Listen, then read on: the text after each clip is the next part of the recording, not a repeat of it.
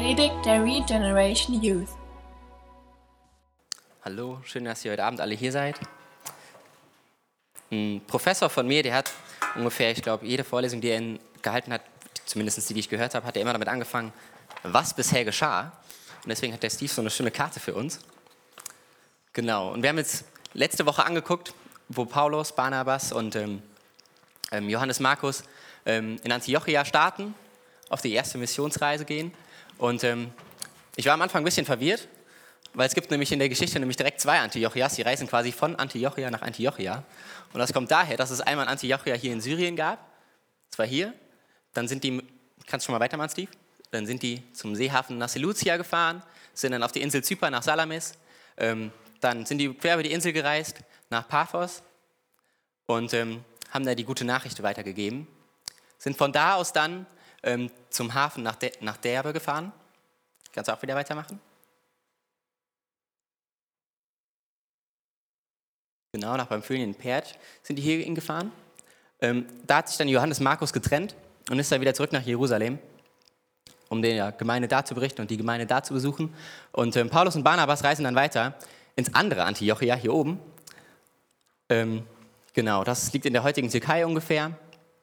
Genau, und da ist es ungefähr, wo unsere Geschichte heute, heute beginnt. Und wir haben einfach auf der Reise von denen bisher gesehen, ähm, wie Menschen ein offenes Herz für ähm, die gute Nachricht hatten, wie Menschen ein offenes Herz für Ermutigung, aber auch Ermahnung hatten, die Gott durch sie aussprach. Und ähm, wir haben auch gesehen, wie Paulus ihnen Verständnis für die gute Nachricht gegeben hat, weil das im Zusammenhang steht, wer Jesus war und dass Jesus für uns gekommen ist, für uns gestorben ist, dass durch seine Gnade und Vergebung wir Gemeinschaft mit dem Vater haben können und dass er für uns auferstanden ist, dass die Sünde keine Macht mehr über uns hat. Und Paulus hat die Menschen damals gewarnt, sein Herz vor Gottes Gnade zu verschließen. Viele haben ihr Herz trotzdem leider verschlossen, aber es gibt auch viele, die ihre Herzen geöffnet haben und die offen waren für das, was er gesagt hat und Gottes Gnade angenommen haben, die zum, zum Vater gekommen sind. Und ich, wir haben auch gesehen, wie, wie Gott geschickt den Seitenwind, der aufkommt, um das Schiff der guten Nachricht, habe ich das, habe ich das genannt, umzuwehen, ähm, wie er es geschickt nutzt, um einfach noch mehr Fahrt aufzunehmen, um die gute Nachricht noch weiter voranzutreiben.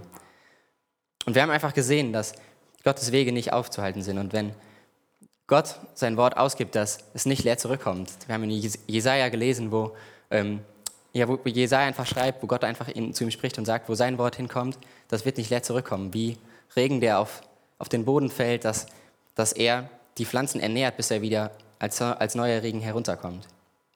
Und heute machen wir weiter in der Apos- Apostelgeschichte ähm, ab Kapitel 14. Kannst ausmachen.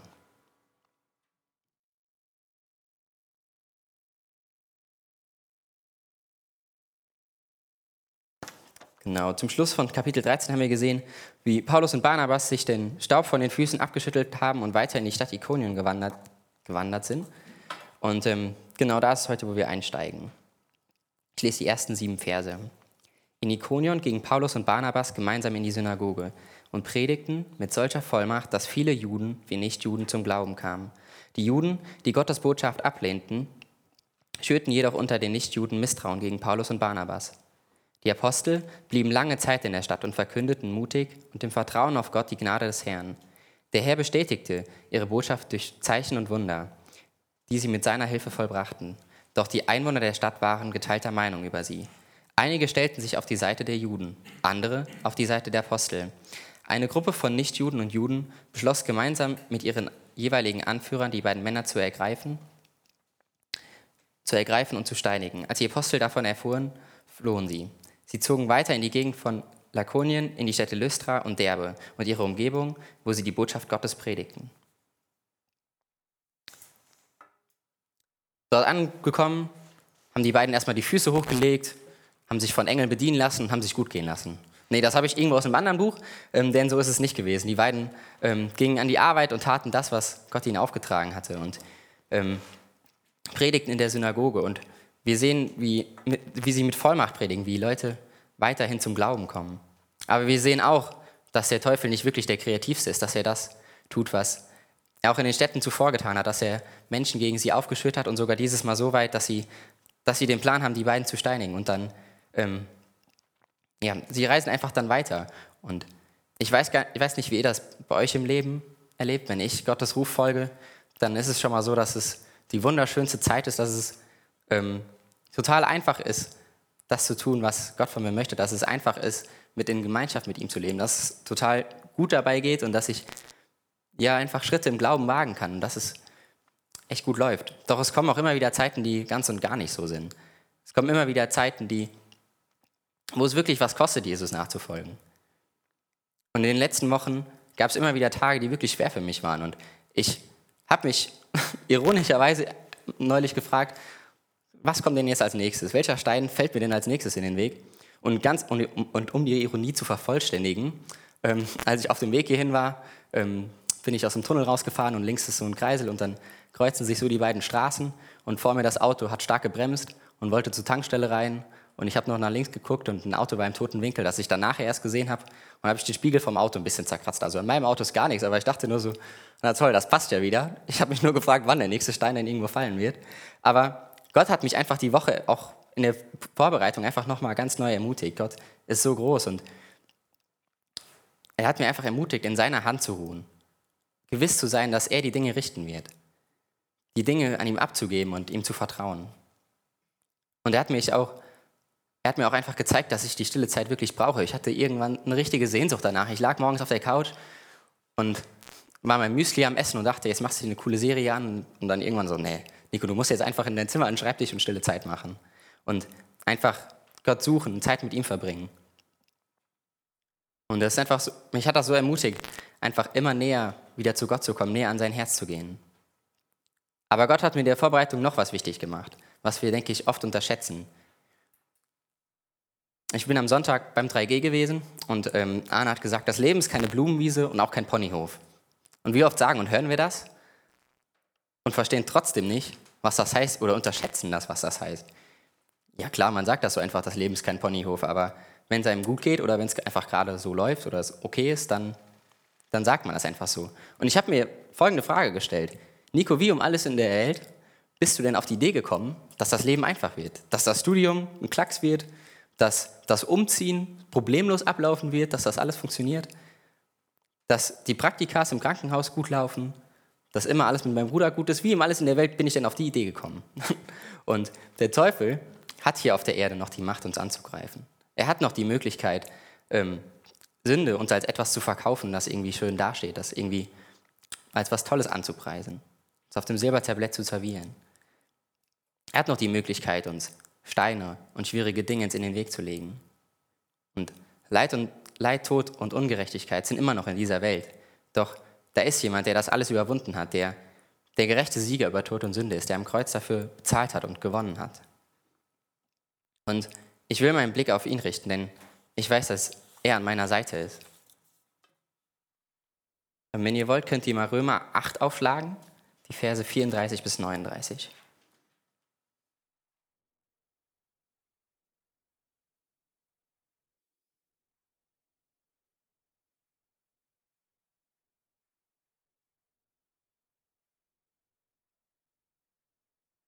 Christus Jesus selbst ist ja für uns gestorben. Mehr noch, er ist auferstanden. Er sitzt auf dem Ehrenplatz zur, Recht, zur rechten Seite Gottes und tritt für uns ein. Kann uns noch irgendwas von der Liebe Christi trennen? Wenn wir vielleicht in Not oder Angst geraten, verfolgt werden, hungern, frieren, in Gefahr sind oder sogar vom Tod bedroht werden.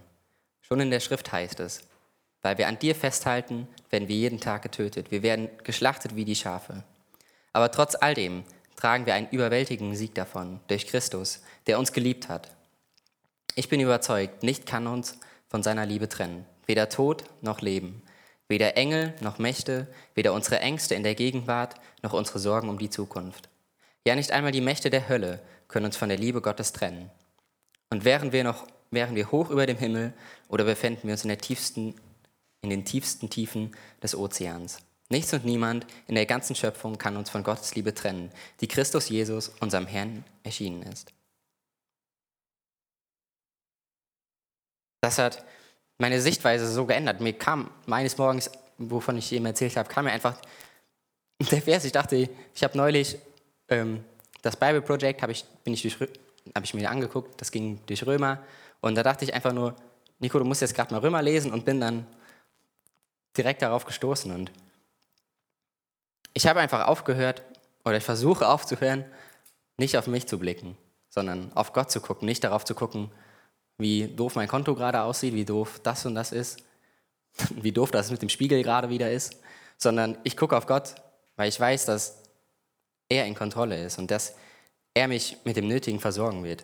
Keine Ahnung, wie das, wie das aussehen wird und keine Ahnung, wie das funktionieren soll und wie das funktionieren wird, aber ich vertraue Gott einfach und ich glaube, dass er die Macht hat, das zu, das zu schaffen. Und wenn ich mir dann eingeredet habe die Woche über, dass ich mehr lernen muss, anzunehmen, dass Gott in Kontrolle ist und dass er es schon richten wird, ich habe einfach viel zu oft dabei dann den Blick auf mich gehabt. Ich habe mich dann gefragt, ich kann immer noch nicht gucken. Ich kann immer noch, also ich vertraue immer noch nicht. Und ich habe meinen Blick immer auf mir gelassen, aber ich habe nicht auf Gott geguckt. Doch genau da ist es, wo er sein sollte. Und wenn wir ehrlich sind, sind unsere Gedanken viel zu oft einfach nur bei uns. Wir drehen uns viel zu oft um uns selbst. Und manchmal verstehe ich das, wenn ich schlechte Laune habe, dass ich nur auf mich blicke. Und manchmal ist es auch schon mal umgekehrt, dass ich einfach so, also ich meine das so, dass ich einfach, wenn ich schlechte Laune habe, auf mich blicke, weil ich genau weiß, dass ich derjenige bin, der so, der nicht genügend Vertrauen hat, der das und das nicht so gut kann. Klar, manchmal ist es auch schon mal umgekehrt, wie ich gesagt habe, da finde ich mich super toll und dann denke ich, ja, cool, Nico, das hast du gut gemacht. Ähm, aber es ist auch eben schon mal genau andersrum, dass mein Blick immer nur auf mir ist. Und mir ist wichtig geworden, dass wir den Blick wieder für Gott gewinnen, dass wir mehr auf ihn und weniger auf uns gucken. Denn ich gewinne den Kampf gegen die Sünde nicht, denn da ist schon jemand, der diesen Kampf gewonnen hat und auf den wollen wir blicken. Wir sind nicht diejenigen, die aus ein paar Fischen ein paar Tausend machen. Wir nicht, sondern er. Und Jesus macht mir Mut, standhaft zu bleiben, durchzuhalten. Und er bestätigt mir das auch durch, durch Zeichen, durch Wunder, durch Dinge, die ich eben beschrieben habe. Dass er mich näher zu ihm zieht, dass er zu mir spricht und mir sagt, Nico, ich bin an deiner Seite. Dass er mir Menschen an die Seite stellt, die für mich da sind, die für mich beten und mir zuhören und mich da unterstützen, wo ich es brauche. Und auch die Apostel bleiben lange Zeit in der Stadt und verkündigen mutig und voll Vertrauen Gottes Botschaft. Und der Herr bestätigt sie durch Zeichen und Wunder, obwohl da Menschen waren, die, die den Tod von ihnen wollten, die ähm, beschlossen hatten, sie zu steinigen. Und sie blieben. Und es muss ganz bestimmt anstrengend gewesen sein und hart gewesen sein, diesen Seitenwind zu erfahren. Aber sie hatten den Blick in Richtung Himmel und nicht auf der Erde. Und ich habe mich daran erinnert, wie Jesus gesagt hat, dass es nicht einfach sein wird, dass wenn sie den Lehrer verfolgen, dass sie auch seine, seine Schüler, seine Nachfolger verfolgen werden und dass auch sie, sie diesen Seitenwind erfahren werden, den er erfahren hat. Und er ist an unserer Seite, wenn unser Auto kaputt geht. Er ist an unserer Seite, wenn die nächste Miete kommt und unser Konto leer ist. Er ist an unserer Seite, wenn, wenn wir fallen. Er ist an unserer Seite, wenn unser Freund todkrank ist. Er ist an unserer Seite und setzt einfach das ein, was, grad, was es gerade bei dir ist, was es dir gerade so, so schwierig macht. Er ist derjenige, der vertrauenswürdig ist und er ist, will uns trösten. In dem Psalm ist mir einmal ähm, ein cooles Prinzip aufgefallen, wie, die, wie viele Psalmisten ihre Psalmen schreiben. Oft ähm, liegt am Anfang des Psalms gar nicht so der Blick auf Gott. Und wenn dann ein, ein, klagendes, ein klagendes Bild, sie schildern ihre Überforderung, sie schildern den Druck, den Schmerz, den sie haben. Und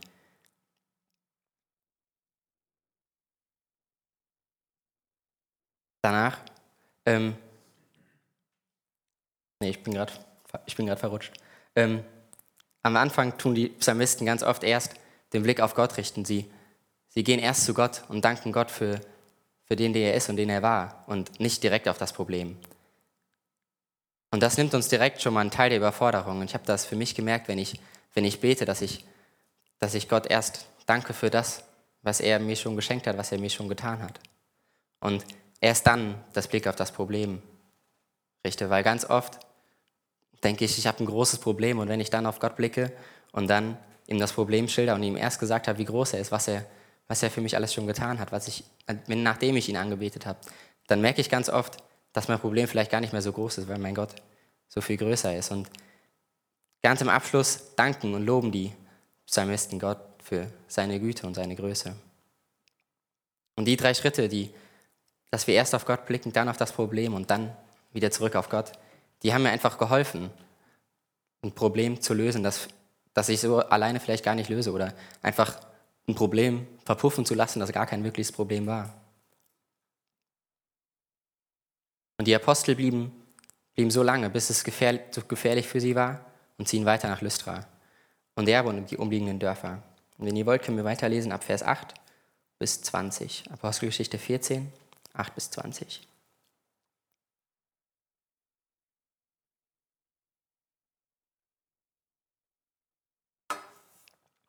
In Lystra begegneten Paulus und Barnabas einem Mann mit verkrüppelten Füßen. Der Mann war von Gott äh, von Geburt an gelähmt und hatte noch nie gehen können. Er hörte zu, als Paulus predigte. Paulus bemerkte ihn und erkannte, dass er fest daran glaubte, dass er geheilt werden könnte.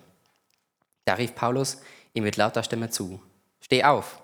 Und der Mann sprang auf die Füße und fing an, umherzugehen. Als die vielen Zuhörer sahen, was Paulus getan hatte, riefen sie auf Lyakonisch, diese Männer sind Götter in Menschengestalt.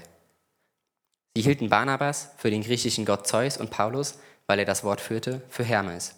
Der Zeus-Tempel befand sich am Stadtrand. Die Priester des Tempels und die Menge brachten, brachten Ochsen und Blumenkränze herbei und trafen Vorbereitungen, den Aposteln an den Stadttoren Opfer darzubringen. Als Barnabas und Paulus merkten, was da vor sich ging, zerrissen sie bestürzt ihre Kleider, liefen hinaus unter die Menge und schrien, Freunde, warum tut ihr das? Wir sind nur Menschen wie ihr. Wir sind gekommen, um euch die Botschaft zu bringen, dass ihr euch von, so, von solch wertlosen Göttern zum lebendigen Gott bekehren sollt, der Himmel und Erde, das Meer und alles, was darin lebt, erschaffen hat. Früher ließ er die Völker ihre eigenen Wege gehen, doch nie hat es eine Zeit gegeben, in der keine Zeugen für ihn lebten.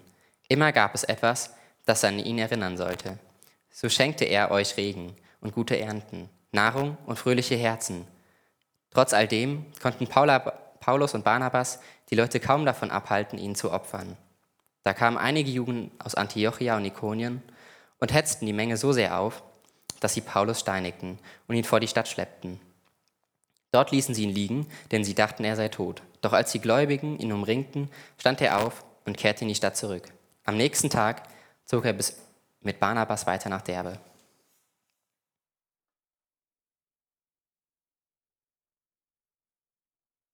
Paulus hatte einen Mann geheilt, der von Geburt an gelähmt gewesen ist und nie hat gehen können. Und ich finde den Glauben von dem Mann sehr, sehr beeindruckend.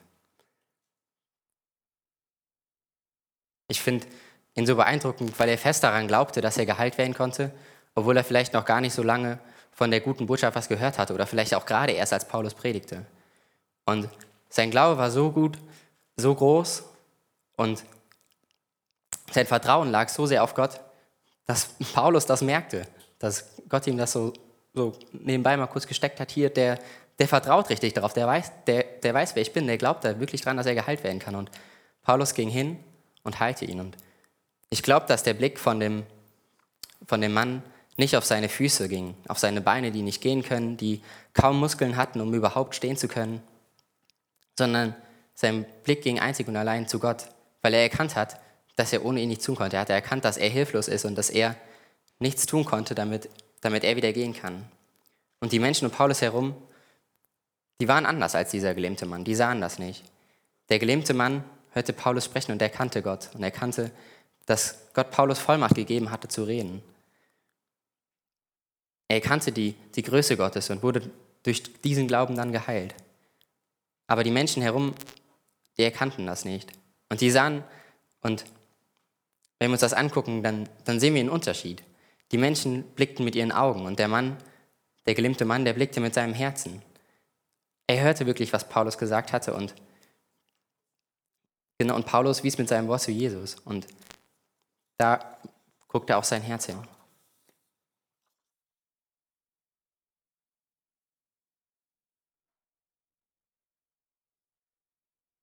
Und wozu führte diese Blickweise? Sie sahen, sie sahen Gott nicht, sie, sagt, sie sahen nicht, dass Paulus mit dieser Vollmacht predigte, sondern sie sahen einfach zwei Männer, die jemanden geheilt hatten und, und sahen nicht das Werkzeug von Gott, sondern sie sahen, sahen selbst Täter. Sie sahen nicht, dass Gott durch die beiden geta was getan hatte, sondern sie dachten, dass die beiden selbst Götter wären. Und das ist, ja, ich finde das traurig, aber ich finde es so ermutigend, dass, dass der eine Mann, dass der Gelähmte das so, so den Glauben hatte. Und ich finde es so cool, Paulus hatte da den einfachen Teil. Paulus hat nur, hat nur im Glauben gesagt, er hatte schon die Vollmacht, er hatte schon gesehen, wie, wie Jesus Menschen geheilt hat. Er hatte gesehen, dass das möglich ist. Er hatte gesehen, dass, oder hat es auch selber schon getan, hat schon jemanden geheilt. Und ähm, er hatte, er hatte es echt einfach, im Gegensatz zu dem Mann, der gerade von, von Jesus gehört hat, der das Vertrauen aber trotzdem hatte. Und er musste den Glauben dafür aufbringen, dass Gott ihn heilen kann. Und wie viel schwerer ist es oft, durchzuhalten und dazusitzen und zu warten, dass die Zeit da ist. Doch lohnenswert ist es, auf Gottes Timing zu warten, auf Gottes Zeit zu warten, wie der Mann es getan hat. Und wieder sehen wir, wie ich es schon eben schon fünfmal bestimmt gesagt habe, dass der, dass der Gelähmte auf Gott blickt. Und Paulus erklärt ihnen, dass es falsch ist, dass sie nicht auf die Welt blicken sollen, nicht auf sie, nicht auf das, was, was sie im Anschein nachgetan haben, sondern auf das, was Gott getan hat. Nicht auf den tollen Fußballspieler, den weltbekannten Sänger, den Prediger, den Unternehmer. Die sind, das alles sind nichts weiter als Menschen und keine Götter. Und er erzählt ihnen von unserem lebendigen Gott, der uns diese wunderschöne Natur geschaffen hat. Ich bin jedes Mal beeindruckt, wenn ich, wenn ich hier wenn ich hier hinfahre, fahre ich immer durch das wunderschöne Siegerland und in das noch schönere Hessen. Und als wir eben beim Predigen, ja, ich musste das jetzt sagen, ich, sonst kriege ich gleich noch Probleme, wenn ich das umgekehrt gesagt hätte. Ich glaube, ich bin hier ein bisschen in der Unterzahl. Ähm, saßen wir bei Micha hinten im Büro und haben, ge und haben gebetet und ich habe einfach zwischendurch rausgeguckt und da war einfach so ein schöner Sonnenuntergang und mich beeindruckt das jedes Mal. Letzte Woche hat es geschüttet wie aus Eimern und da war so ein geiler Sonnenuntergang, den wir sehen konnten, wo genau am Horizont die Wolken aufgebrochen haben und die Sonne rauskam. Und da sind wir ja schon. Die Sonnenuntergänge, die keiner schöner malen kann als Gott. Der uns Freude schenkt an all dem, was er geschaffen hat. Und der immer wieder Menschen sandte, die, die auch dadurch an ihn erinnern sollten, die an ihn erinnert, erinnerten und ihnen die Dinge aufzeigten, die Gott für sie, für, für das Volk getan hat. Und diese Zeugen, die sind auch wir. Wir sind die, die daran erinnern sollen, dass wir in einer wunderbaren Schöpfung leben, wo jedes kleinste Detail genau durchdacht ist, wo jeder Millimeter seinen Sinn hat, wo, jeder, wo jede Zelle, wo jedes Atom genau dahin passt, wo es hin soll. Und ich finde es auch immer wieder atemberaubend, dass wir, dass wir selbst ein Meisterwerk sind, dass wir uns, wenn wir unseren Körper anschauen, dass es einfach so genial ist, wie da jedes kleinste Detail zusammenspielt und funktioniert. Und wir sind die Zeugen, die daran erinnern, wer all das getan hat, wer uns die Freude gibt, die Liebe und Hoffnung geschenkt hat. Aber trotzdem hielt das die Ungläubigen nicht ab, sie zu steinigen. Und sie haben ihn vor die Stadt gelegt und Paulus war voll Vertrauen losgegangen und blieb am Leben. Ich musste schmunzeln, nachdem er aufgestanden war, dass ihm nichts Besseres einfiel, als dann wieder zurück in die Stadt zu gehen und ich weiß nicht, wie euch das gehen würde, aber ich glaube, ich würde alles andere tun und würde ganz, ganz schnell irgendwie das Weite suchen. Ähm, aber Paulus hatte das Vertrauen und ging wieder zurück. Vielleicht ähm, sah er auch so entstellt aus, dass keiner ihn mehr wiedererkannte, aber ich glaube, ich wäre nicht dahin gegangen. Und manchmal, wenn ich die Bibel lese, sieht es in meinem Kopf schon mal so aus, als würde ich eine Komödie, einen Thriller oder eine Liebesgeschichte gucken oder irgendeinen Actionfilm, ähm, wo der Held wieder aufsteht nachdem er fast besiegt wird und entgegen aller Erwartungen wieder in die Stadt geht. Und ich, für mich das einfach auch schon mal dann so ein, so ein Beispiel, wenn mir das jetzt so gerade auffällt, ähm, wie lebendig doch Gottes Wort ist, wie, wie der Micha das auch eben gesagt hat, wie es teilweise doch so nah ist und doch irgendwie so fern.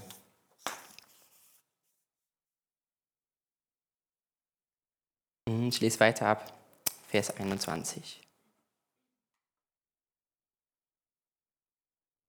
Nachdem sie die Botschaft in Derbe verkündet und viele Menschen zu Jüngern gemacht hatten, kehrten Paulus und Barnabas wieder nach Lystra, Ikonion und Antiochia im Pisidien zurück. Sie stärkten und ermutigten die Gläubigen, am Glauben festzuhalten und erklärten ihnen noch einmal, dass wir alle viele, dass wir, dass wir alle durch viele Bedrängnisse in das Reich Gottes kommen müssen. In jeder Gemeinde beriefen sie Älteste. Sie fasteten und beteten und befahlen sie der Fürsorge des Herrn an. Schließlich fuhren sie mit dem Schiff nach Antiochia in Syrien zurück, wo ihre Reise begonnen hatte. Dort waren sie der Gnade Gottes anvertraut worden, um den Auftrag auszuführen, den sie nun erfüllt hatten. Als sie in Antiochia eintrafen, riefen sie die Gemeinde zusammen und, berichtet, und berichteten von ihrer Reise. In, all, in allen Einzelheiten erzählten sie, was Gott getan hatte und wie er auch den Nichtjuden die Tür des Glaubens geöffnet hatte. Danach blieben sie noch längere Zeit bei den Gläubigen in Antiochia. Sie stärkten und ermutigten die Gläubigen, am Glauben festzuhalten und erklärten ihnen noch einmal, dass wir alle durch viele Bedrängnisse in das Reich Gottes kommen müssen. Sie stärkten und ermutigten sie und die beiden haben den Menschen wirklich das Wort für das Evangelium, für die gute Nachricht geöffnet. Und ich finde es so cool, dass da Gemeinden in den Städten entstanden sind, die sie besucht haben. Und ich finde es noch genialer, dass sie wiederkamen, und die, um die Gemeinden zu ermutigen und zu stärken, weil sie genau wussten, dass es auch gerade am Anfang sehr schwer sein muss. Und sie haben sie daran erinnert, dass es genau das nicht sein wird, dass es nicht einfach sein wird und haben sie ermutigt. Sie kümmerten sich um die Gemeinden, ganz egal, was ihnen in einer Stadt angetan wurde, sie gingen hin und rüsteten sie zu. Sie haben sie nicht sich selbst überlassen, sondern übernahmen Verantwortung für den Auftrag, den, den Gott ihnen gegeben hatte. Und lasst uns auch unsere Verantwortung erkennen, wenn wir, wenn wir hier sind, wenn wir Menschen Gottes Wort weitergeben, wenn wir jemandem Ermutigung zusprechen, dass wir Menschen wieder aufbauen, wenn sie am Boden sind, wenn sie Zurüstung brauchen, dass wir sie zurüsten. Die Menschen, die Welt hat genügend Menschen, die einen herunterziehen und lasst uns wirklich so sein wie Paulus und Barnabas, die zu den Leuten hingehen und ihnen die gute Nachricht bringen, die sie wieder zurüsten und wieder aufbauen. In Epheser 4, 29 steht, wenn ihr das aufschlagen wollt.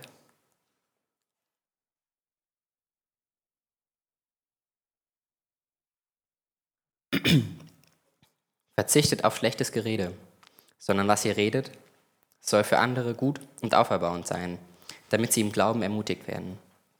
Verzichtet auf schlechtes Gerede, sondern was ihr redet, soll für andere gut und auferbauend sein, damit sie im Glauben ermutigt werden. Und als die beiden zu Hause angekommen sind, haben sie gar nicht damit aufgehört, die Menschen um sich herum weiter zuzurüsten. Die haben direkt weitergemacht. Die haben sich nicht ausgeruht, sondern die haben den, den Menschen berichtet. Und genau weil das Leben hart ist, weil das Leben leider kein Ponyhof ist, weil es leider viele schlimme Sachen auch in der Welt gibt, haben sie ihnen von diesen großartigen Dingen erzählt, die Gott getan hat, dass, dass Paulus gesteinigt worden ist und dann, dass er doch wieder gelebt hat oder doch noch am Leben war, dass er nicht gestorben ist, dass sie einen, einen gelähmten Mann geheilt haben, dass so viele Leute, die von Gott vorher gar nichts wissen wollten, seine Botschaft angenommen haben. Sie wurden von der Gemeinde ausgesandt, um gute Nachricht zu verkünden und bringen gute Nachricht wieder mit. Und wir lesen in Vers 26 nochmal, wie die, wie die drei gesandt wurden. Gott selbst hat sie gesandt und die Gemeinde vertraute sie seiner Gnade an.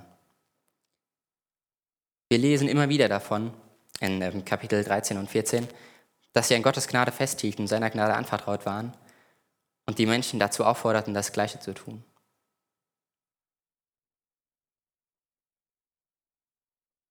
Und für mich ist das auch wieder so eine Ermutigung. Sie waren seiner Gnade anvertraut worden und wurden sicher an ihr Ziel gebracht. Sie sind dem falschen Propheten begegnet und haben ihn erblinden lassen durch Gottes Kraft. Sie wurden von Menschen abgelehnt und man lehnte sich gegen sie auf, doch Gott schenkte ihnen Freude an den Menschen, die ihre Botschaft annahmen. Und das ist so cool. Paulus wurde, wurde gesteinigt, ein gelähmter Mann wurde geheilt und all diese Schwierigkeiten, wo Menschen auch gegen sie kamen, hat sie nicht von Gottes Liebe und von seiner Gnade trennen können. Und mein Wunsch ist es wirklich, euch zu stärken und zu ermutigen, an dem Glauben festzuhalten, auch, wenn's, auch wenn es schwierig ist, auch wenn das bedeutet, dass wir nicht immer in der gewünschten Komfortzone leben, auch wenn es bedeutet, dass viele schlimme Dinge passieren, dass es hart für uns ist. Aber ich will euch ermutigen, dass da jemand ist, der immer an unserer Seite sein wird. Dass da jemand ist, der, der mit uns hierhin geht, nach Hause geht und auch wieder zurück in die neue Woche. Lass uns auf den Gott blicken, dem es nicht zu schade war, seinen einzigen Sohn für uns zu geben, der, auf den Gott, der Tote wieder lebendig macht, der diese wunderbare Welt geschaffen hat, auf unseren Gott, der Wunder tut. Und wenn ihr, ähm, das Worship-Team kann gerne schon mal nach vorne kommen.